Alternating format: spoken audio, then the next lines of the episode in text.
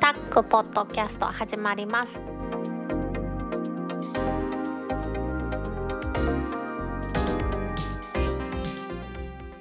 2020年8月21日ダックポッドキャスト2第109回目の始まりですこの番組は天王寺アップルクラブの大道とコメントのコーナーからはタックメンバーの北尾姫とお届けしますオープニングですねまあこれまたエンディングでもっと話するんですけど augm 大阪オクトーバー2020ですねこちらの開催をですね10月24日の土曜日時間はまだちょっと未定なんですが今回もですねオンラインで開催するということを決定いたしましたまた YouTube ライブでやりますのでね「エイジも大阪」で検索してもらうとすぐ出てくるサイトからリンクが貼っておきますのでね時間とはまたおいおいねこの番組でも取り上げていきたいと思いますエンディングでねまた姫と詳しくお話したいと思いますのでよろしくお願いしますはい今日のオープニングでお話したいのは絶対に破られない量子暗号通信とは東芝が2020年夏に米国でサービス開始ビジネスネットワーク JP からの記事です皆さん暗号技術ってですねなんか軍事利用されてるとか、まあ、そんな感じのイメージがないかもしれないんですけれども身近なところで使われていますよね例えばブラウザを皆さん開いてもらいますと URL のところに鍵マークがついているサイトあると思いますねそれは RSA 暗号を使っています SSLTLS 方式とかっていうやつなんですね。これは大きな数を素因数分解するのがむ時間をかかるという議論なんです。これまあもうちょっとね後で話しますけどそういう風な感じで身近でもこの暗号技術というのは使われているんですよね。今回ですね東芝がサービスを開始しますこの量子暗号通信の中でも講師を使った暗号というのの話をねちょっと難しいんですけれどもかいつまんでしていきたいと思います記事から読みますと東芝が絶対に破られないと断言する量子暗号通信を今年の夏に事業化する量子暗号通信における東芝の強みは速度と安定性米国からサービスを開始しグローバルに展開する予定だとで東芝が発表していますのはこの原理的に破ることができないので暗号解読とのいたちごっこから解放されるというふうに言ってるんですよね。今もちょっとお話ししましたように RSA という暗号これは大きな数を素因数素数で因数分解していくのは時間がかかるという理論を利用して暗号化しているというものなんですね。片っぽの素数これをまあ言ったら鍵みたいな感じですね。せっかくのはちょっと違うんですけど簡単に考えるとそういうことです。するとその数で割ればもう一個の数が出てくるので簡単に暗号解読ができるんですがそうじゃなければ時間がかかる今は2048ビットの数を素因数分解するということでやってるんですけれども現状のスパコンでもですね今年のスパコンでも239桁ですから2048ビットっていうのは616桁ですから半分以下の桁でもダメなんですけれどもこれ量子コンピューターが出てくると RSA 暗号っていうのは破られるんじゃないかと言われてるんですねこのいたちごっこから解放されるということを言ってるんですよ盗聴がですね理論上不可能盗んで見ることができなくなるというこの量子暗号通信の提供はいよいよ始まるんですけれどもこのデータを安全に暗号化するにはですね暗号鍵なしでは解読されない方法でデータを暗号化するということまあこれは当たり前と思うんですけどさらには暗号化したり複合化したりするのに使われる暗号鍵が途中で盗まれるようにすることということなんですよね。共通鍵の暗号方式でやりますと共通鍵というのはまあ家の鍵なんかそうですよね。私と例えば誰かがその同じ家の鍵を持っていて同じ扉を開けれるのでこれは2人の人が共通の鍵でやるんですけれどもこの共通鍵の方式でいけば2番目の暗号鍵を盗まれないようにするということなんかが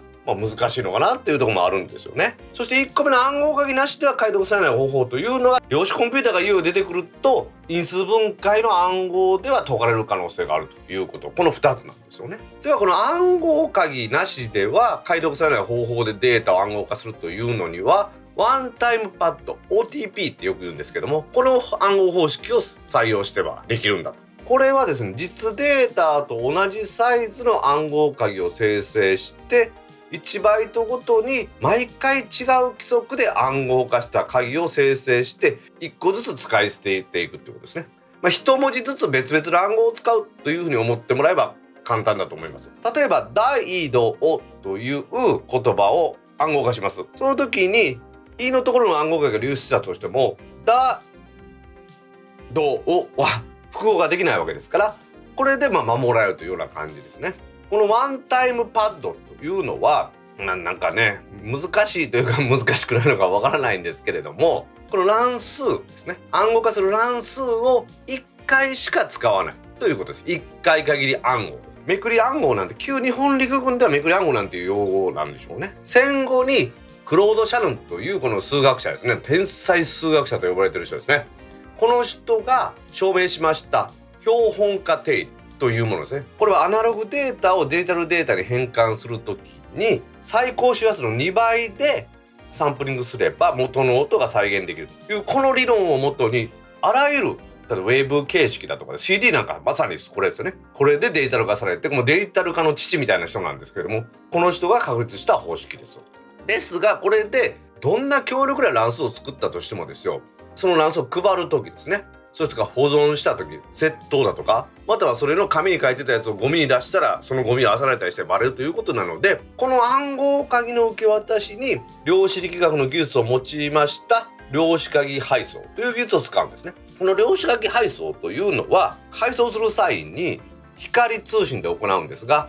この光通信で行う時にです光子という光の子ですねこの性質を活用し光子というのはこれ以上分割できない光の最小単位ですのでこれを盗み取られた場合光子の数が減るので盗み取られたっていうのが分かるわけですね。じゃあ分かったら盗み取られたことを分かったんですぐにその暗号を変えてしまえば一文字ずつしか先ほど言いましたように暗号化しておりませんのでその一文字分盗まれたとしてもすぐに変えればどうにかなるというような考え方ですね。じゃあですねこの暗号鍵だけじゃなくてさっき OTP でやるって言いましたこの実データそのものを量子技術でやればいいんじゃないかと思うかもしれませんがまだまだですねやっぱりこの量子技術で扱えるのは元データみたいな大きいものはダメでどうしてもですね暗号鍵の共有ぐらいにしかできないですので実データは OTP で受け渡して暗号鍵は量子鍵配送で伝送するというやり方をやるということなんですよね。何度も言いますけれども量子コンピューターが実用化されますと今の暗号は基本的に解かれてしまうということを前提にこれをやるということなんですよね。さっき言いました講師の話ですけれども光通信普通の光ファイバーでやる通信というのは講師なんていう量じゃなくてね講師の束をドゥワーって送り込みますから1個2個光の粒が盗まれたとしてもわからないんですがその代わりに中継機なんかを使って長距離伝送することが可能ですよね。光ケーブルの中に光を入れて外に出ないようにして送るんですがやっぱりどうしても長い距離やると光が減速しますですので中継機でまたそれを再生するというのはおかしいんですけどももうちょっと明るくし直して送るというのを中継技術が言いますよねその中継が量子鍵配送というやり方では無理なんですねなぜかというと講師に分けて講師の数を数えてますからそれがなかなか難しい東芝はですねこの実用化に向けてこの光の粒に乗せた通信を長い距離までできるという技術を徐々に確立しつつあるということのようなんですよね。何度も言いますが今までの光通信光ファイバーによる通信ですとたくさんの量の光を送りますから盗まれてもわからない。ですので光を粒の単位までして送る。そうする代わりに中継する技術がなかなか難しいので長い距離ができないということだったんですね。さらに言いますと光の粒に小さくしてやってますから例えば光ファイバーがですね電柱と電柱の間で揺れたりするとその揺れも光の粒の状態に影響が与えられますからこれで01を送ろうと思ったらスレッシュホールドを切ったりする、まあ、敷地を切ったりして違うデータになる可能性はあるんですね。そこを東芝は今のところ独自の技術で振動とか温度変化なんかによって生じます揺らぎを補正をかけるということができるようになってるようなんですよね。東芝はとりあえずアメリカの金融機関や政府機関などに提供するということなんですがこれからですねやっぱお金を送ったりするとかそういう技術で暗号技術というのは絶対使われますし暗号というのは意外と自分たちの身近にあるとそれが量子コンピューターなんかの台頭によりましてどうしても破られる技術となってくるので暗号化のやり方を変えるということなんでしょうね。まあ、その他ね格子暗号なんていうのに、まあ、一生懸命開発されていますけれどもこの暗号解読とのいたちごっこから東芝がやります量子暗号通信システム安く実用されればいよいよこういう時代に突入するのかと思うんですよね。まあでもなかなかね例えば犯罪捜査の観点からとかっていうのもありますんでねこれ難しいとこですよね。古い時期からインターネットやられてる方にはですね例えばネットスケープの暗号化問題とかでね輸出するのとアメリカ国内とではねビット帳が違って暗号の強度が全然違ったなんていう問題もありましたからねそういうのを含めてですねインターネットと暗号の技術というのは切って切れないもんだと思いますねこの量子暗号技術ですね日本のメーカーであります東芝が実用化したということですので、東芝には頑張ってもらいたいなと思いますではタックポッドキャスト2第109回始まります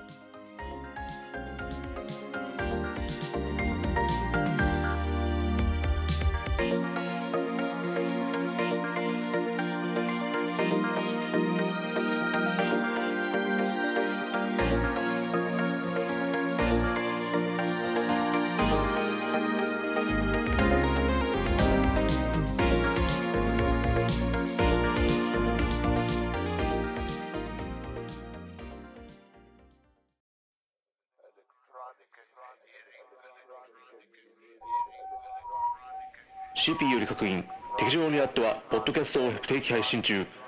番組への関与レベルは聴取より積極的参加までを想定加盟を確認状況を開始せよ繰り返す状況を開始せよ Chronicle.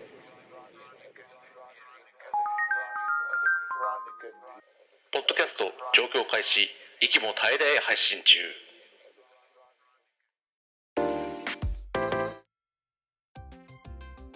タック公式ツイッターアカウントでリツイートした記事だけではなくそれを含めて今日はタック音楽部長の柴さんがゲストに来てくれてますはい、柴です。よろしくお願いいたしおます。願いします柴さんお疲れ様ですはお疲れ様です。いエイジも大阪もねいよいよ開催することになりましたしそうですねあー。決まりましたね、日程がね。あ秋のイベントも盛りだくさんな今日この頃ですが、はい。くそ暑い夏いかがお過ごしですかもうね、自宅が多いんで、もうクーラーの中ばっかり言いますけど、外出ると死にそうですよね。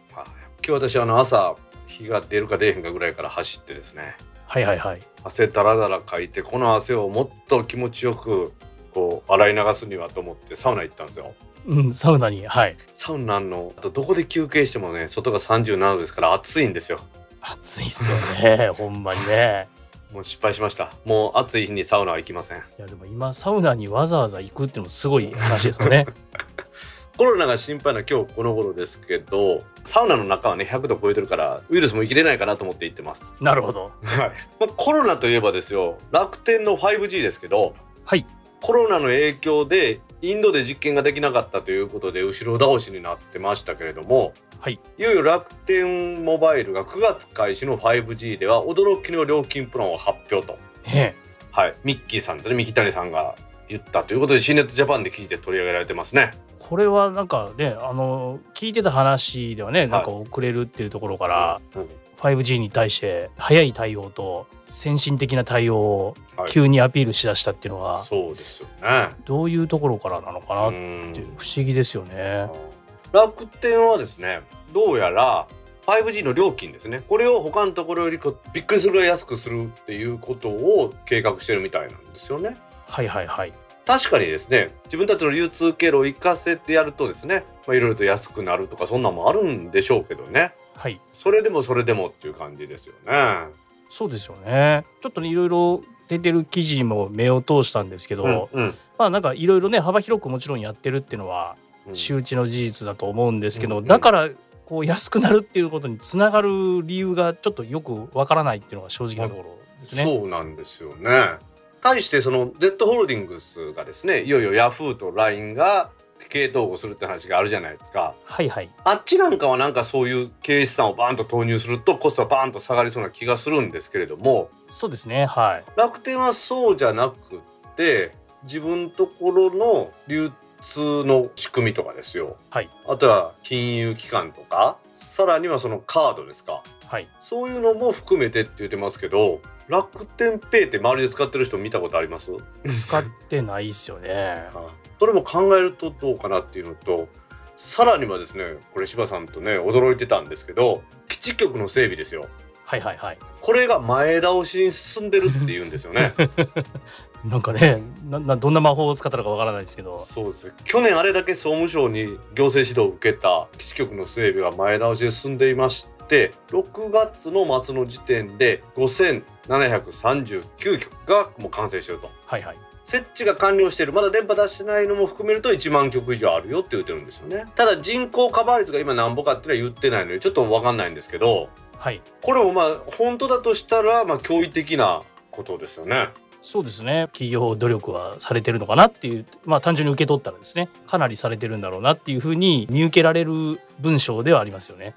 まあ、ここでおさらいしておきますと楽天モバイルは MNO 事業に参入しましたちょっとね当初の予定よりは遅れて遅れた仮に最初は無料でやってその後今年の4月に楽天の電波を拾えば容量無制限、はいそれ以外のところでは au のローミングで5ギガでサービスしますと2980円ですが1年間は300万人まで無料にするって言うたんですねそうですよねは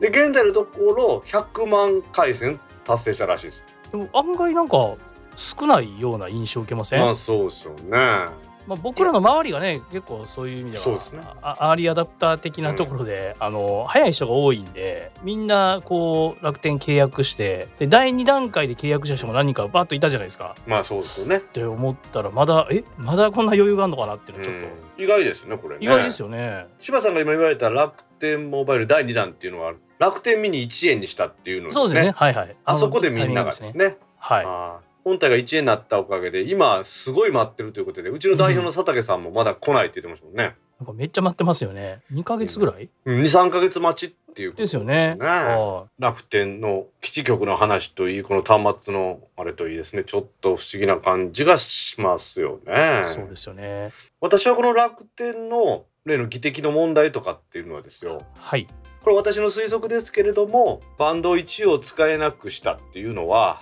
はい他のドコモなんかがバンド1なんかを使ってるというのがあってはい楽天モバイルから出にくくするようにしたんじゃないかなっていう気がしてるんですよね。もう確実にシシムロックじゃないけれども、はいそういう狙いですよねそうですね楽天縛りにしたいっていうですね、楽天縛りですよね他では使えないっていうことですからねそういうとこもありますよね。で基地局が増えないとやっぱり楽天困るみたいではいはい今言いました6,000局近くの基地局がありますけれども、はいじゃあそれ以外のところの電波を拾うと au の、まあ、ローミングを使うわけじゃないですかはいその au のローミングですねこの記事によりますとなんと1ギガあたりはい500円払ってるそうですこれね結構びっくりですよねはい、これは相当払ってますよねうん、なんか MVNO の追加料金みたいな感じですよねねえほんまにこの金額払ってないんだったら会社大丈夫かなって心配するぐらいかなりの金額になりますよこれそうなんですよですから私も柴さんも楽天モバイルでどうしてもやっぱり月5ギガギリギリまでいっちゃいますよね au ねいきますよねはいあなんだかんだ言ってますよねいきますよね。ってことは5ギガ使うとわ私の はい、ローミング代として2500円を楽天から au にうん、柴さんのローミング代として楽天は au に2500円払って2人で5000円ですよそうそうそうそうそうびっくりですよねこ れは我々1000も払ってないですよほんまですよねでさっき100万人って言いましたけどこれ単純計算しますと100万人の人が KD でローミング5ギガ使い切ると、はい毎月25億円ですわ多分今申し込んでる人ってはい多分5ギガをフルに使ってる人って結構多いような気がしますよね。 100万人月25億あ1年間300億はってことは例の無料のところで300万人までやると言ってますから、あ、はいはいはいフ。ルフルに入られると900億円ですよすごいですねこれ はね。楽天はですから何もしなくても KDDI にそんだけ払うまあ300万人いってないですからしかもね100万人いったとしても全部が全部じゃないとしまして300円払ってないとしてもその半分としても150億円払ってるってことですからね。ねまあ au まあ KDDI もねいい商売ですよねそう考えると。まあそうですよねでも KDDI で怒ってましたからねあの例の3ギガのローミングにしてたやつを、うんうんまあ金払ってくれるからええけど5ギガに勝手にしたみたいなこと言ってましたからね。 まあ言ってましたよね あれもびっくりしましたけどこんなんあるんやなと思ってまあでも KDDI から見たら斜めですとお客さんですからそうですねやっそこで文句言う筋合いはないはずですからねぱりこうトップがね強い発言力とか推進力を持ってるとこういうことってあるのかなと思いますよね一般的な普通の日本のね企業だと勝手にそんなことならないですよね。ちゃんと急あにの5ギガにするみたいなね、根回しがあってみたいな。そうです担当部署がちゃんと相手の会社の担当部署と根回ししてですよそして役員会にかけてもらってやるっていうのが普通のやり方でしょうからね多分楽天のね、この KDDI の窓口で頑張ってた人が、 えー、みたいな、えーってなったでしょうねほんと5ギガですかみた いな、びっくりしたでしょうね。まあ 5G の話も出てますけど私 5G の話はちょっと置いといたとしてはい。とりあえず LTE の方のこの基地局の話ですよまずはここですもんね。これですねちょっと気になる記事があってですね、はい。 IT メディアニュースが書いてる記事なんですが楽天モバイルの基地局設置が5年前倒しで進行21年夏には人口カバー率96%を目指すということなんですよねはい。ただこれですねどうやら、はい楽天と auKDA の契約でですね、はい自前の基地局による人口カバー率が70%を超えた時点で、はい KDDI からのローミング提供を受けられなくなる契約を結んでるらしいんですよ。なんと、一応ですねユーザーに迷惑がかからない形でサービスを展開していくっていうふうに楽天モバイルは言ってるんですよ、言ってるんですけれども、はい。これちょっと失敗するとかなりやばいと思うんですよね。いやこれは人口カバー率ね70%って多分全然大きくない数字だと思いはいますよね。はいまあ、現に今多分 au のローミング回線を含めればほぼ100に近そいうですね99点何パーセントやと思うんですよね。ってことは今までローミングを含めると99%ぐらいやったやつが7割を超えた瞬間70%にポンと落ちる可能性があるっていうことなんですよね、これ。ですよね。はい、これって恐ろしいことですよねい。や恐ろしいですね。こうじわりじわり上げていくと急にサービスの品質がねガクッと落ちるはいっていうことになりますもんね。だから69%で楽天も止めとかなあかうん まあそれは冗談としてもここで多分 KDDI と楽天の間で7割を超えた時に再契約する可能性があると思うんですねはい、はい、するとこれはだいぶ足元見られるんじゃないですかでしょうね。今はね1ギガで500円って言いましたけどはいそんなもんじゃない可能性がありますよねこれ、うん、ありますよね。本来はライバルなんでそうですよね、 KDDI もね助けるって言っても商売としてやれやるだけの話であって、うんうん別に楽天をね助けるわけではないですからねここは、うんその通りだと思うんですよねそこを上げてくるっていうのが普通やりますよね普通やりますよね、はい普通やると思いますそうなってくるとちょっとね、まあ、柴さんは埼玉に在住ですし私は大阪に住んでますからはい我々にはそんな大きな影響ないと思うんですよねはいはいはいただしまもなく来エリア広がってくるやろうと思って地方都市で買った方なんかはい、これのサービスが急にガクッとなる可能性がありますよね、うんそうですねその場合もう繋がらないってことですもんねそうなんですよ。そうなんです。もう一回おさらいしますね。これちょっとね、非常に重要なことで、使ってる方にはちょっと言っておきたいんですけれども、KDDI に今、ローミングの契約をしています。はい、楽天の楽天モバイルが立てた基地局の電波を使わないときは、KDDI の電波を使います、はい、これは全国どこでも例えば大都市圏であったとしてもたまにあるんですけれども地下に潜ったりしたら地下に楽天のアンテナがない場合は au になったり本当しますもんね見とったら、ね、してますねもう地下鉄乗って本当に降りたりそのタイミングでやっぱり繋がらないうん要は切り替えのタイミングに合うと結構長くあの電波を拾わないっていうのは経験してますうんありね,、はいはいなのでやっぱり都市圏でも場所によってはその au のローミングになるんですけれどもそのローミングの契約自体というものが楽天の基地局の設置状況で人口の7割70%を超えた時点で契約を見直す基本的にはローミングをやめると経理はしませんよっていう契約を結んでるということなんです。ってことは今例に出しました我々大都市圏に住んでおったとしてもですよはい地下鉄に潜った瞬間湯に切り替わってますから地下鉄に潜った瞬間ですよ使えなくなるってことですよ使えねなくなるはい可能性があるってことですねこれ地下鉄はやっぱり都市圏に生活しているとめちゃめちゃ地下鉄ってやっぱりね乗るんでここ使えなくなるとかなりやばいですよね壊滅的になると思いますかそなりやばれいはっすよはい大阪もですね東西を貫く私鉄とか JR も最近地下潜ってるんですよねはいはいはいはいはい例えば JR の東西線だとか阪神の難波線とか近鉄の難波線とかもみんな地下潜ってるんですよね、はいそう考えるとちょっと怖くてしょうがないんですよねですよねもっと言うと地方都市でもう全く楽天の基地局がない方ははい全く使えなくなっちゃうってことですよそういうことですもんね繋がらないどころじゃなくても県外になっちゃうってことですから怖いですねちょっとこれはスタートできないぐらいでしょうねまあなんかうまいこと うまいことやるんでしょいや本当そうですよ KDI との契約を見直したりとかうまくやらないと、う、うんそうこでれすね、はかなり皆さんに迷惑かけるってことになりますよね。大変ですまあ、ですのでね最初に言いましたように96%に2021年の夏頃約1年後には到達するって言ってますからはい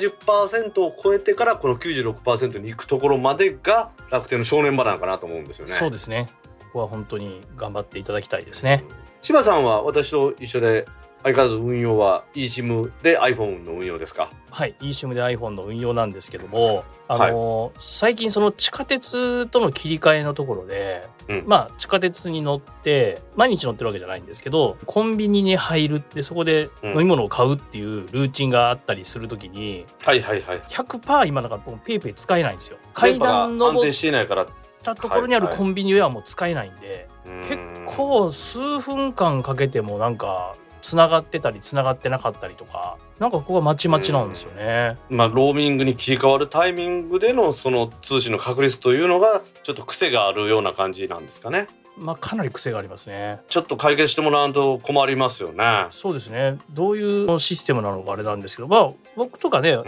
うん、もうあえてその eSIM を使ってるぐらいの人だったら、まあ、モバイル回線を切り替えてっていうのが、まあ、さっとできるんでいいんですけど、本来狙っていくターゲットってそこじゃないですもんね。そうですメねイそうン、ですねメインの回線として契約をしてもらうっていうのが本来の姿なので、そしたらうんうん、これは使えないっていう判断をするぐらい、めちゃくちゃ不便ですね。これを一本やりで行く人には難しいってことになり難ますしよいねと思います、まだ、これだと。うん、楽天正念場ですね。いや少年はですねあの価格的にはすごくメリットがあるか、まあ、今はね無料で使わせてもらってますけどあと何より、スピードはねすごく体感させてもらって速い速度っていうの早いです本当に大阪市内でも30メガから50メガぐらい昼休みとかでも出ますからいね。やこれね本当にあの僕マイネを使ってるんですけどあの、はいはい。正直昼時ふっとあれなんかえらい遅いなと思ったらあそれはデータ楽天から切り替えてたみたいなはでい切り楽天にするとちゃんと電波つかむとやっぱりものすごく速いんでもう快適に使えますよねそ。うですよね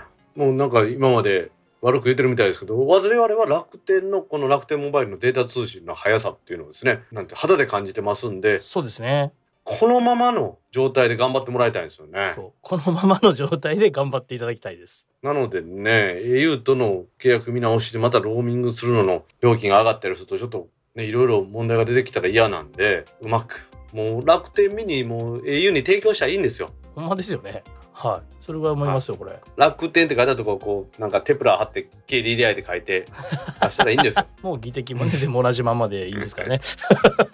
そうそうそう、もうそう。端末やっぱ魅力ですよね。まあ、そうですね。やっぱりちょっと欲しかったですね、あれは。うん、この楽天モバイルの話はなかなか尽きないですよね。まあ、でも本当にさっき言った通り、快適に使わせてもらってるのうで、ん、うん。このままブラッシュアップしてもらえると、回線契約を継続してもいいかと思うぐらい快適に使ってますからね、今のところは。そうですよね。さらに言うとね、お友達がみんなこの楽天モバイル使ってもらえると、はい。例の楽天リークが使えるじゃないですか。はいはいはいはい。そうなると電話回線でお話ができたりすると会議とかする時とかですよ。あ、そうですよね。あんまりみな遅使えば延なく、うん、できる可能性があるわけじゃないですか。はいはいはいはい。そうなってきた時はこれ有利ですよね。いやーほんまに楽天リンクも結局使ってないんで ですよね。大道さんと会話したのが唯一ですね もう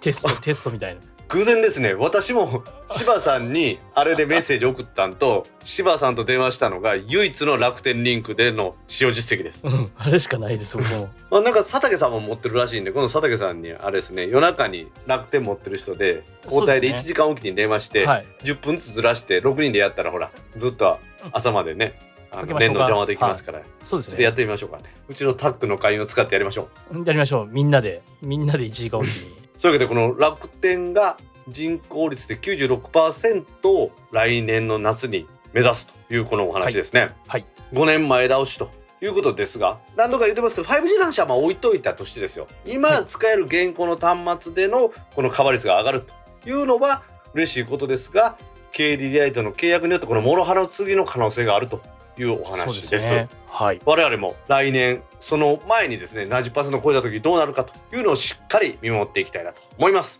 はい今日もタック音楽部長の柴さんに楽天話にお付き合いいただきました柴さん今日もありがとうございましたはいどうもありがとうございました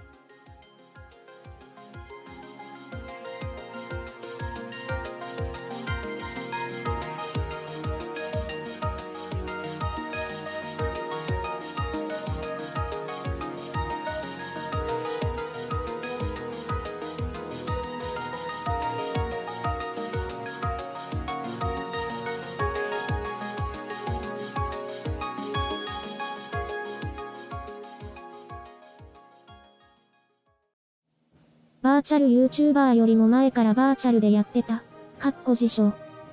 すべて合成音声で配信中。お聞き苦しかったらごめんなさい。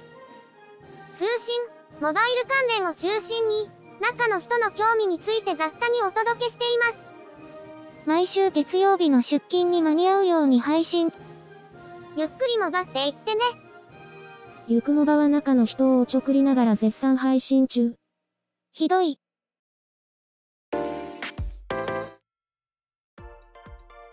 タックポッドキャストにいただいたコメントを読んでいくコーナーですこのコーナーからはタックメンバーの北尾さんとお届けします皆さんコメントありがとうございますはい皆さん今週もコメントありがとうございますツイッターでハッシュタグタックキャストとタック宛てにツイートいただいた中から一部を紹介しますはいお願いしますお盆の中配信をありがとうございます来週の美人ネタは何になるんだろうととても楽しみにしておりますひろふわさんから8月14日11時28分にツイートいただきましたはいひろわさんコメントありがとうございますありがとうございます。来週の美人ネタってことはまあ今回ですねうん、今回でも美人になった見当たれへんのよね。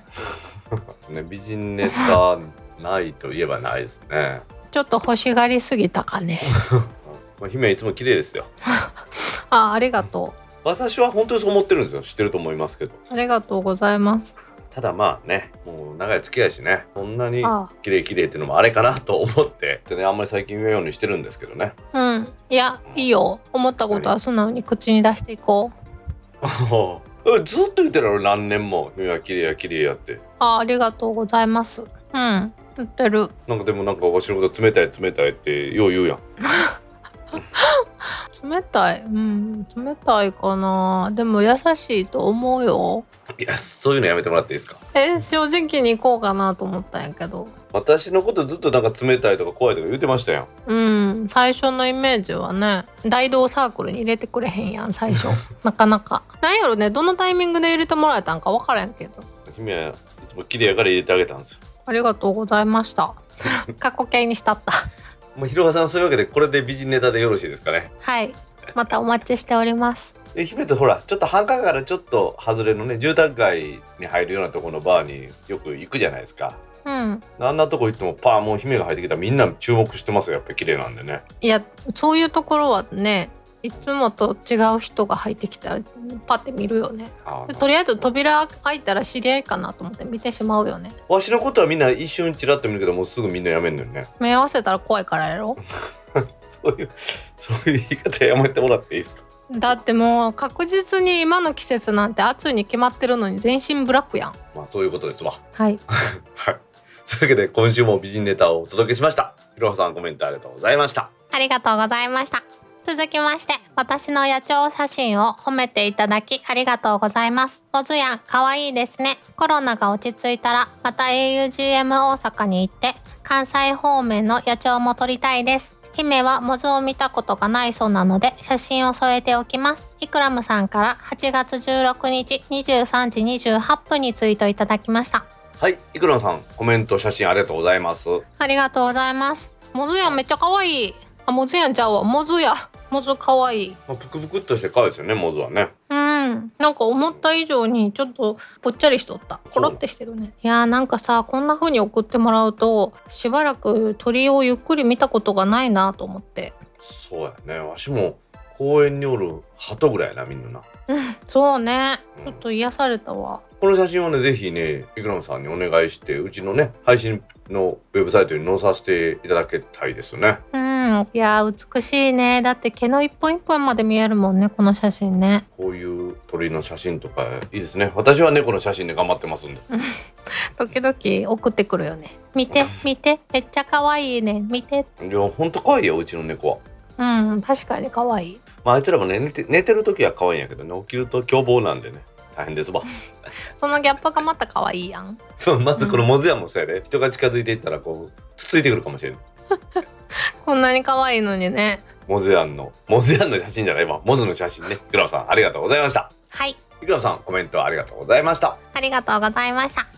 続きまして、Apple Watch シリーズ5が月に2回程度バッテリーが午前中に10%未満になってしまい、Apple のサポートにチャットで問い合わせたら iCloud 経由でウォッチの中まで入ってチェックしてくれました。iPhone は知っていましたが、ウォッチまで入ることに驚きました。原因不明で残念でしたが、大木豊重さんから8月13日7時9分にツイートいただきました。はい大木さんコメントありがとうございますありがとうございます。あのジーニアスに相談するとですよ Mac とか iPhone はうん。 iCloud 系でなんか許可しますかみたいなんで中身のバッテリーとか見てくれたりするんですよ状況とかうん、ちょっとした衝撃やったわ私。あそうなんへえと思って。これもねそのいつも言う話ですけどやっぱハードウェアとソフトウェアが同じメーカーが作ってるじゃないですか、うん。なのでこれぐらいできて当たり前っちゃおかしいですけどやっぱりそういうことが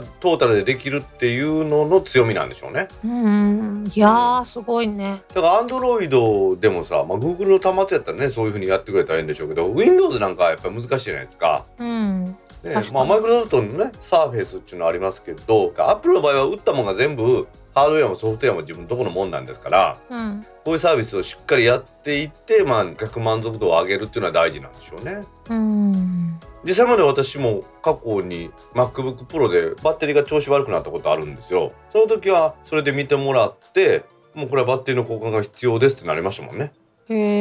え。うん、でジニアさんに持ってきてくださいって持って行って再度チェックしてはいもう間違いありませんので預かり修理させてもらいますみたいな感じになりましたねうーん。じゃあ二度手間にならなくていいんだね。まあそういう意味ではねジニアスバーにおる人もそのチャットで対応してくれる人も同じねスキルを持ってる人でしょうから、うん、それは助かることは助かるんですけどいかんせんほらジニアスバーの予約が取れない、はあ。まあ、最終的なピックアップとかそういうのはアップルケアに入ってればまあお願いできるんですけどねあーじゃあケアに入ってない人たちは普通に頑張って予約しなあかんってこと、そうそうそうそうそうそうだからあの新作者のアップルストアとかもうコロナ騒動後は予約になってますけどその前からめっちゃ並んどったじゃないですか朝からうんうんだからああいう人らはアップルケアにも入ってないキャリアで買った iPhone の人がほとんどですよねへえそうなんだだって我々その Mac から iPhone に入った人っていうのはですようんもともと Apple 製品なんて壊れるもんだと思ってるからですよ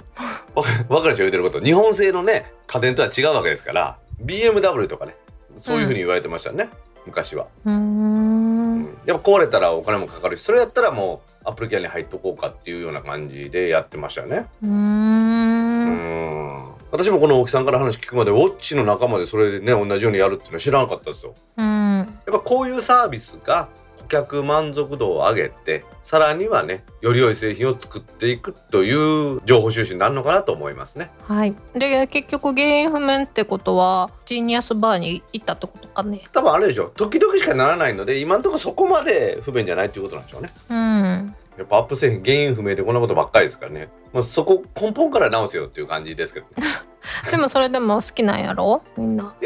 私はでも好きですよなんでか言ったらその Windows 製品ってですようわこれめっちゃいいわと思うのもあればおいおいなんやねんこれっていうのも両方あるじゃないですかうんそこはだから平均的にまあまあ満足できるかっていうのが私のアップ製品に対する評価ですねうん Windows で「おおめっちゃええやん」っていうのはそんなに見当たらないけどねただ Office 系はやっぱり Windows 最強やなと思う PowerPoint とかもう何でもできるよあはいいやパワーポイントでそのままチラシフライヤーとか作れるしそのまま入稿できるサービスウェブネット印刷とかもあんねんあはいいられいられで作れば別にいいじゃないですか最初からでもいられは有料やんオフィスもゆるやんあんた何言ってんだよ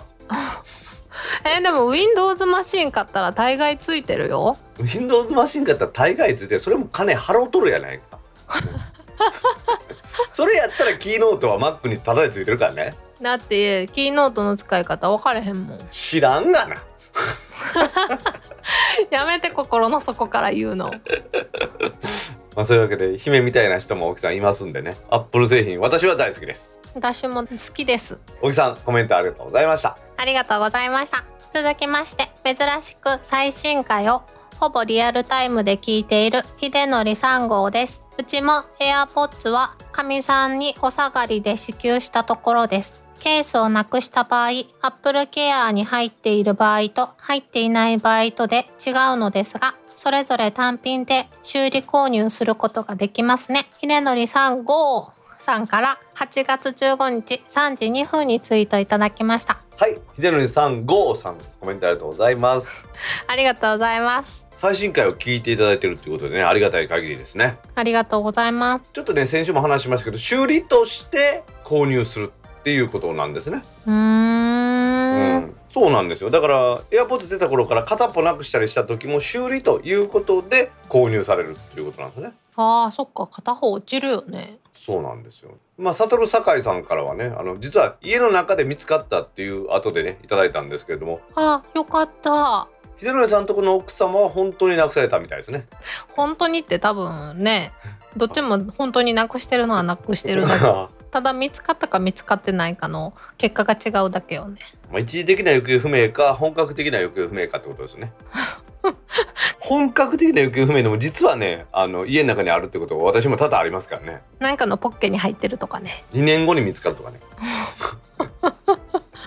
辛いね辛いね自業自得ってやつですからあーってなるよねまあでもやっぱりねエアポッツ新しいのにしてから落とすことなくなりましたけど前のエアポッツね今のプロと違うタイプのやつはよく落としましたようーんえそれでなくなったことあったううんないですないですどうにかねあの電車の中で拾ったりしましたけど、ーうんん、姫が使ってるやつなのになんていうメーカーのなんて名前のやつそれアビオットあアビオットっていうのあアビオットやね日本初のオーディオブランドらしいですえー、でもメイドインチャイナやでそんなんアップル製品でもみんなメイドインチャイナやないか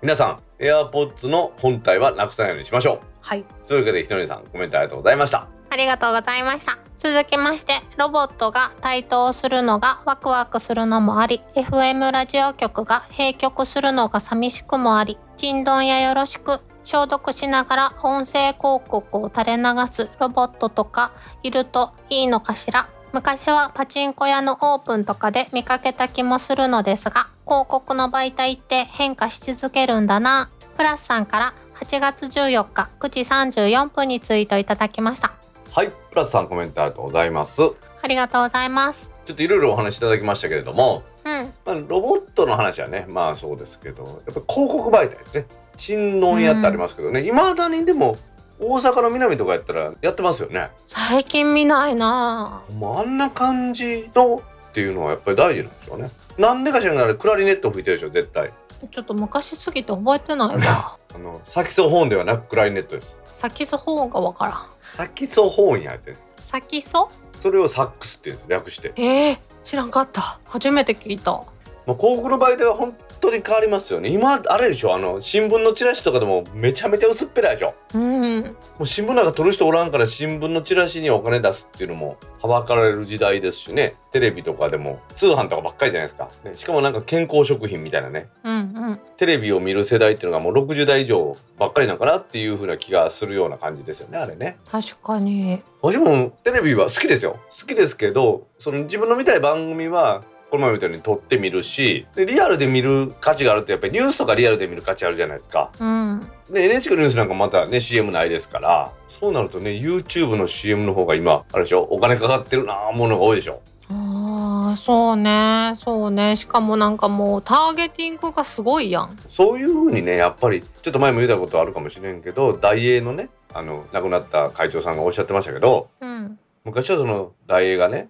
例えば何百店舗って作ったらみんな同じもん並べときゃよかったらしいですよどこの店でも。うーん。そやけどもうそういう時代じゃなくなってそれぞれのお客さんがそれぞれ欲しいものが違う時代になったら食品以外のスーパーマーケットは苦しいなって言ってたんですよね。ああ、確かにね。だからそういう時代で目が言ったようにねターゲティングっていうのが大事なんでしょうね。多様化っていうのはね私は本当大好きなんですけど何もかも多様化しすぎてですよ今までの流通のシステムとか広告のシステムっていうのがやっぱ陳腐化してしまってるところはあるんでしょうね。うんプラさん書いてくれるね FM ラジオ局の話もしっかりですからもちろん番組もねあのぜひあの月10万ぐらいでいいんで広告出してくれる人を募集してますんでねお酒やろ地酒とか焼酎のメーカーでいいんでぜひお願いしたいですね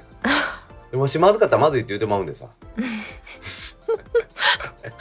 しかもなんか何飲んでんのかようわからんしね あだからいいんかカラカラさえ言っとけば 飲んでるっぽくない、こうこの音さえ入ってればそのほら本物ね飲んでるみたいな感じに見えるやんもしかしたら水かもしれんしさうん応用効くなおよ聞くよしちょっと行こうお願いしますなんか変わってきたぞ趣旨がささやいてみたそういうわけでプラスさんコメントありがとうございましたありがとうございました。続きまして、今月の信頼、中国電気管理技術協会広報誌より、点検くんの教えて電気のこと9、最近通信規格の 5G という言葉をよく聞きますが、どのようなものですかブラフォード2さんから8月11日7時37分にツイートいただきました。はいプラスさんコメントありがとうございますありがとうございます。これは中国電気管理技術協会っていうね関西でいうと関西電気保安協会みたいなとこなんでしょうねうん。私もそれを思いながら今読んでた。点検くんはあれですからねひらがなの「点」に「犬」って書いて点検くんですからね可愛いですねうん、これなんていうもんやろうと思ったんやけどすぐわ点かる検わくんねですよかわいい中国電力ねエネルギアとかっていうブランドでやっててうん電力会社って今通信のもちろん自前の通信も持ってますからそちらをまあ開放しての通信も提供してますからこういうのやって、うんまあ 5G もやるんでしょうね多分ねうーんまあ実は今日は柴さんを迎えてこのコーナーの前にね 5G の話散々してますんで皆さんどっちも聞いてくださいねおちょっとどんな話か軽く教えてよ楽天 5G の前にやることあるやろっていう話ですなるほどああ柴さんが来るということはそういうことやねはい携帯電話もね 5G っていうのは第5世代っていう意味なんですけど最も最初の頃はあの肩掛け式なんかでアナログ式の電話やったんですねうん FM 方式使ってますから簡単に傍受できる盗聴っていう人いますけど、電波っていうのは、広く誰でも聞けるのは当たり前ですから盗聴とりあえず傍受っていうのが正しいんで傍受できますね、うんそれはデジタル化された携帯電話ですよねうんこれが 2G ですよねで 3G になって、まあ、これが国際的な規格となって速くなってで今は 4G、まあ、LTE と呼ばれる規格ですよね、うんうんうんうんうん、つい間もなく 5G になるまあうちの番組でねローカル 5G の話とか取り上げてますんで皆さんもね、まあ、そちら聞いていただいてるんでなんとなく分かってもらえると思いますけれども、まあ、5G になったからって別に急に夢のような世界が広がるわけではありませんうーんそうかなうん、そうなんですよなんかねずっとまあ夢の世界みたいなことばっかり言うてるんで、まあ、そんなことねえぞっていうのが私の正直な感想です夢に近づいたんじゃないかなでもなんか姫そういうところってあれよねなんか夢を持ってるよね私がこのなんかそういうような業界に半分足突っ込んでるんでな新しい端末を出てそれをかわしたいだけだとしか思えないですよね、ほらちょっとひねくれとるよねうん、いえいえいえ本当にそうですよ別に別にいいじゃんってギリギリまで 4G 使っててどうしてももう 5G じゃなかったら乗り換えりゃええじゃんっていうぐらいの気持ちですようーんまあそんなに私 5G でワクワクしてるわけじゃないけ どないんかいなぜならよくわからないから まあまあまあまあまあみんな 5G に対応してくれるようになればわかるわかるというか使わざるを得なくなるんでね私はそれから使おうと思ってますはいというわけでブラさんコメントありがとうございましたありがとうございました続きましてパスモの生活圏に住んでいる私はとても期待してますみどりんさんから8月14日8時22分にツイートいただきましたはいもう一度いきましょはい、ここ数年みんな大好き京阪電車はじめ関西各私鉄でもい個か発売するようになってきましたね私は早いことこスマートイコカが ApplePay 対応してほしいですねカリエンさんから8月14日9時2分にツイートいただきましたうはいみどりんさんかりんさんコメントありがとうございますありがとうございます。これパスモがですねいよいよ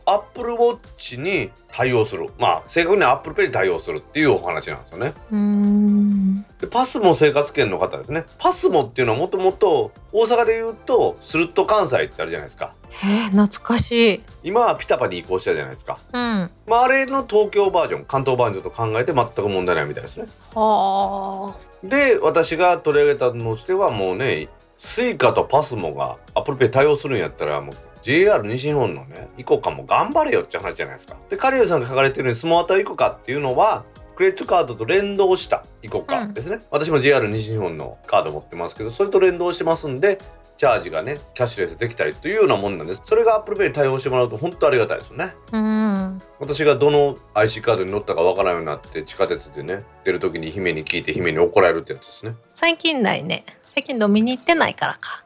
そう飲みに行ってないからです なるほど。飲みに行くときは大概大人の道具使うときやもんね、大道さんがね。えなんか大人の道具ってタコスイタクシーでも今キャッシュレス決済やからねうん。もういよいよなんか大人すぎるよね。もうほらディディがさアプリ使用料っていうのを取るようになってからディディは使ってないんですよあ、そうなんや。ジャパンタクシーがモブばっかりでジャパンタクシーとかモブはうん。タクシー乗ってから車内でアプリ決済もできるんですよね、へえ。まあ、なので便利ですしまあジャパンタクシーで呼ぶことが多いですねうーん。まあそういう感じでいよいよね何もかもがキャッシュレス決済どんどん対応してますんでこのパスモが ApplePay 対応になるっていうのは羨ましいなと思いますね姫なんかはイコカやろ私今ピタパやねあ。ピタパやそうね。そのね、うピタパはクレジットカードを作らないとダメじゃないですかうん。だからやっぱりイコカがいいっていう人がおってピタパ一辺倒だった私鉄なんかあったじゃないですかいっぱいうん。もともと JR がイコカ JR 以外のスルッと関西やってたところがみんなピタパやったんですけど今そのピタパやってるところもね京阪電車をはじめねうん。各社がイコカの定期とかイコカを対応するようになってきたんですよね売るようになったってことですおーおー各有私も大阪メトロ近鉄それから阪神と定期で使ってますけどイコカですよ、あそうなんやうん、ピタパにするかイコカにするか選べましたからねうん便利ですからイコカね早くアプローチ対応してほしいなうんなんか全然そう思ってないねだって私全く関係ないもんまああのねアップローチ言ってるけどまあアップルペイなんですがアップルペイに対応するってことはもちろんアンドロイドでも対応するってことですようんもちろんパスモはすでにアンドロイドは対応してますからうんなので携帯電話とかそういう端末に対応してくれるっていうのを待ってるんですよね姫のピクセルで電車乗れたら便利やろうんはいなんか納得いかん感じやな もうなんかさお財布をピッてするのに慣れてしまっているから、うんそこからそれ以上快適にならんでもいいかなと思って昔はなんか定期入れからこう薄い時期の定期を出してスルッて入れてたやん昔もう15年以上前だそれそんなに前になるいまだにあるよそれいやでも私はイコカ出た頃からイコカ定期ですよ、まあ、やっぱりそういう恩恵を受けて育ってきてますんでねやっぱ IC カード便利ですよねはいだからもうちょっとピクセルにも入るように祈りなさいようん祈っとくわ姫はでもピタパンにしてんのはなんでなんいつもは定期買ってたから1個買ってんけどうん今回定期買うの忘れてしまって1ヶ月ぐらい過ぎたから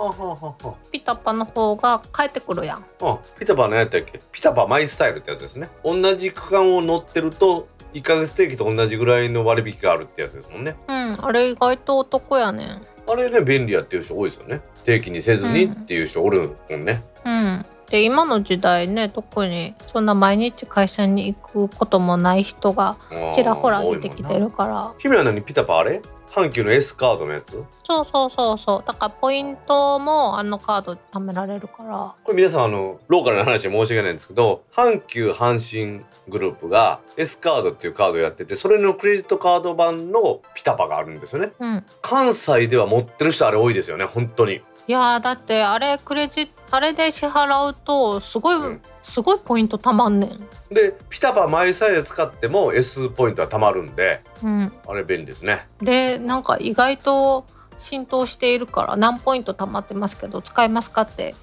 使ううたびに言ってくれるからなんかあこっちからポイント使ってくださいっていうのちょっと嫌やなって思う時ない、うん何ポイントあるか分からんしないそれをなんか120ポイントとかでも使えますかって聞いてくれるからそれは便利じゃああれやね阪神百貨店の地下のスナックパークで意外機買っても使えるわけやなそのポイントはうん私はあのクレジットカードない S ポイントカードの単独のやつ持ってるんですよねうんうん阪神阪急第一ホテルズのやつを持ってるんですようんうんうんあのサウナ目的ですけどはあでも結構たまるんじゃん結構たまるんですよあれもですねこれ関東入れたら何に相当するんかまたね皆さん教えてもらいたいですねね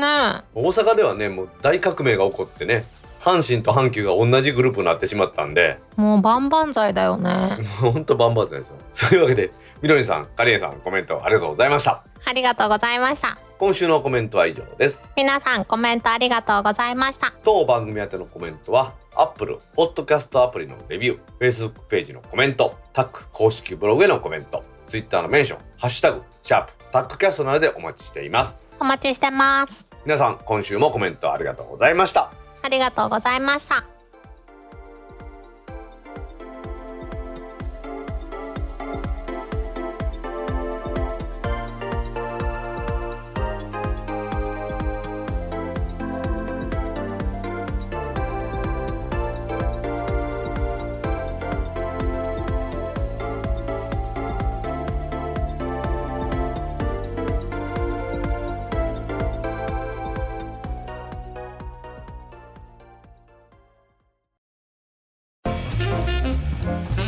電気屋ウォーカーはパソコンカメラ携帯電話家電オーディオなど電化製品の話題を分かりやすく電気屋での買い物をもっと楽しむためのポッドキャスト番組です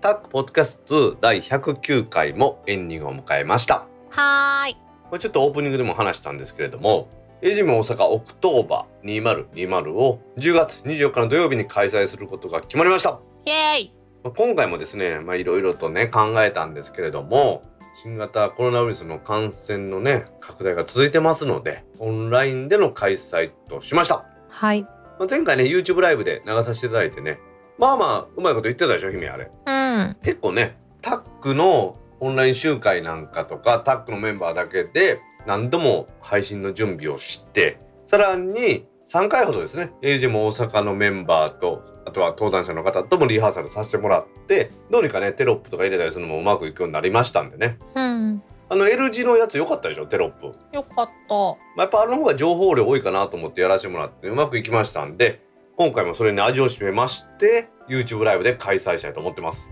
はいまあ、今のところですねいつも出ていただいていますベルキンさんはもうすぐ手を挙げて出ますと早っあの私何も言ってないところでもうすでにメッセージ来ましたから代表の石井さんから出ますとありがたいね私「こんにちは」しかメッセージ打ってないんですよ「こんにちは」って打ったら出ますってあとは大阪電気通信大学の魚井先生のお話もありますはい皆さんお楽しみにしてくださいねもうこの大井先生の話はね augm の大阪でしか聞けない話だからねその通りです今やね分かってますねはい残念ながらね美人ポッドキャスターの姫の顔はね皆さん見れないですけどね今回はええ私出ないのいや でそうじゃなくてオンラインでは見れますよ当たり前やけどそれはわしの顔もオンラインでも見れるやないかそういうこと言うてへんなくてやな楽しかった今もちろん姫もスタッフとしてあの Zoom のね方に参加してもらって皆さんに顔はお見せしますけどその生では会えませんよっていうことですよはいよかったうちの番組もいよいよね Zoom でなんか公開収録ぐらいしやなあかんねおおいや別にあの特別なあれじゃなくて普段こうやって今撮ってるじゃないですかうんこれをね皆さんに見てもらってっていうのも必要かなと思って困るな今かさぶた剥がしてるところやなやっぱりこれ皆さんと実は番組でね忘年会とか、ね、夏でバーベキューとかそういうのやりたいじゃないですかやりたいよね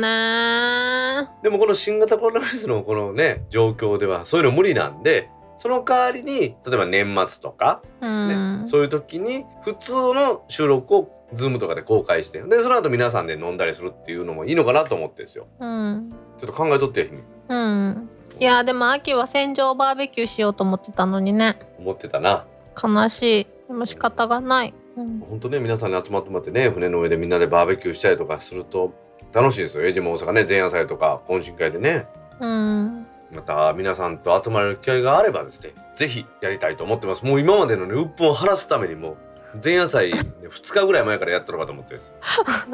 全然前夜祭とかねもうそうですコロナウイルスの前にやってたあの名古屋で飲み会 NHK ってやつみたいな感じですね私がやってた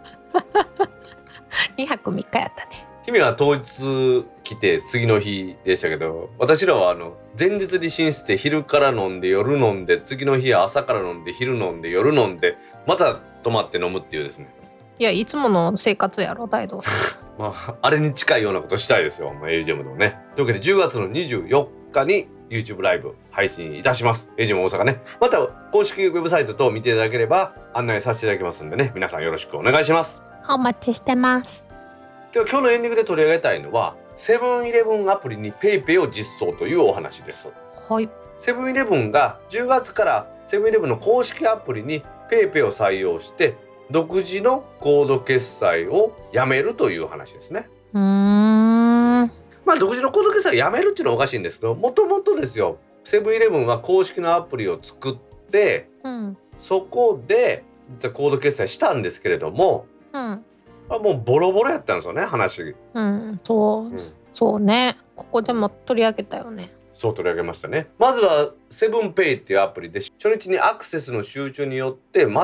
くもって使えなくなったとうんさらにその後すぐにですね不正のログインで乗っ取られたりしてですねもうかなりの被害を受けたんですよねうんあったね胸の痛い事件ねうん、約4,000万円ぐらいの被害に遭われてるんですね皆さんね。うんでまたなんかそのなんていうんですかね当初このセブンアイ・ホールディングスが発表したのは利用者が悪いみたいなことを言い出したんですよね。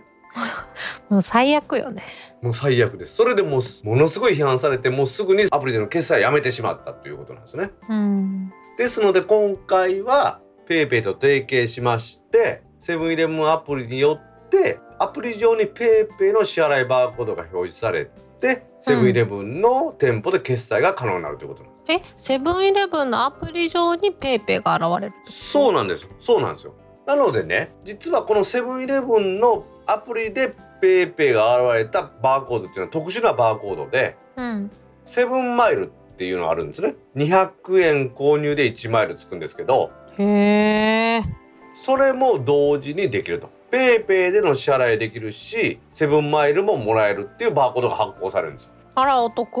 ただしですねそのセブンイレブンアプリ上での PayPay バーコードはセブンイレブンの専用の仕様なんで、他の PayPay 加入店では使えないんですよねえー、なんだそれそんなにあの悪いことじゃなくてだから他の店では PayPay のアプリそのもので払う、う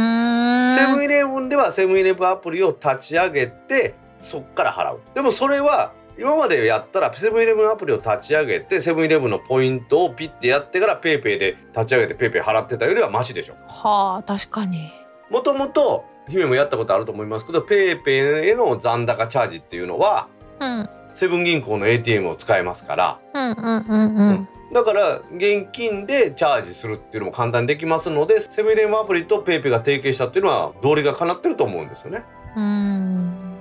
でちなみにですよ PayPay のアカウントは1つしかありませんからあくまでも PayPay の残高は共有で使えるってことです。ほセブンイレブンではポイントと併用するというかポイントを加算してもらうのと PayPay で支払うのを一つのバーコードにセブンイレブンアプリから発行するううんそれ以外の PayPay 加入店では普通に PayPay のアプリでやるただしうん口座というか残高は一つですから、うんそこは別に気にすることはないっていうことですようんうんだから私なんか家の近所のライフで買い物する時ですよライフのアプリを立ち上げてピッとポイントカードとして使ってその後ペイペイで払いますってペイペイを立ち上げて出してるんですよああそっかでもセブンイレブンでもセブンイレブンアプリ使ってる人はそうなってるはずなんですよねうんそれが必要なくなるってことですからねセブンイレブンのアプリでペイペイでピッと払えるってことですからこれはメリット大きいと思いますようんでさらにはペイペイって1ヶ月の支払いが50回を超えると0.5%の還元率が増えるんですよね、へえさらに1ヶ月の支払いが10万円超えると0.5%の還元率増えてもともと0.5 50回以上で0.510万円以上で0.5の1.5%っていうのが最大の還元なんですねあ加算されていくんだ0.5ずつそうそうそう0.5ですまあそれがキャンペーンでいっぱい返ってくるのありますけどそれは置いといたとしてですから最大1か月間普通に行くと1.5%の還元を得られるんですよねその還元もセブンイレブンで受けれますからこれは得やと思いますよね確かにまあでもねセブンイレブンこれねいろいろねセブンペイアプリで問題あったけど自分のところでの開発を諦めてペイペイに乗ってですよある意味正解だったのかなっていう気がしますよね、うん失敗から学んだんだろうねうん、最初からそうしとけばよかったねなっていう気がしますよねうわあ言っちゃったいやでもさっきのほらパスモの話と一緒じゃないですかうん他のところの IC カードを使えるようにしてる鉄道会社とかやっぱもうあるんですよねいうんっうぱい、んうんうんそれと話は一緒でしょその話で代表的な例として U レールがあるんですけどうんユーレールはスイカをはじめとしてイコカとかスイカとかね有名どころのカードこれ10カードって言うんですけどうんが使えるんですよへえでもユーレールが独自に発行してる大きいカっていうのがあるんですけどうそれは本土に持ってきても使えないんですよねんなんとだからもともと大きいカっていうのがあって沖縄の人はそれを使ってたうんでも沖縄に観光に来た人が大きいカを買ってくれるかって買ってくれないんでじゃあもともと本土で使ってるカードを使えるようにしたっていう感じなんですよねうんだからそういう感じでしょ今回の話もただ違うのはセブンペイっていう独自のキャッシュレス決済がもう失敗してるっていうのが、まあ、ちょっと違うところですよねみんなが使ってるものが使えるようになる大は小を兼ねると言いますか淘汰されていく時代になってきたのかなと思いますねまあねキャッシュレス決済ね乱立してますけどやっぱり残っていくもんっていうのは決まっていくんだろうなと思いますよね、うんまあ LINEPay もね頑張ってましたけど結局は LINE はソフトバンクと一体化しますからうんまあ、最終的にはねペイペイと一緒になるようですからねおいや大イドはねよくセブンイレブンで買い物しますんでもちろんこのアプリ入れてさらにペイペイで支払うということをやると思いますんでねおぜひね今度ねセブンイレブンでレモンドを買うたるわな嬉しい鬼レモンでお願いします わかりましたはいはいそれではタックポッドキャスト2第109回を終了しますはーい次回のタックポッドキャスト2第110回もう姫110回ですよほほほほ頑張ってきましたねはい来週8月28日の金曜日に配信する予定ですはいでは皆さん暑い日が続きますけれども来週も聞いてくださいねファイニャー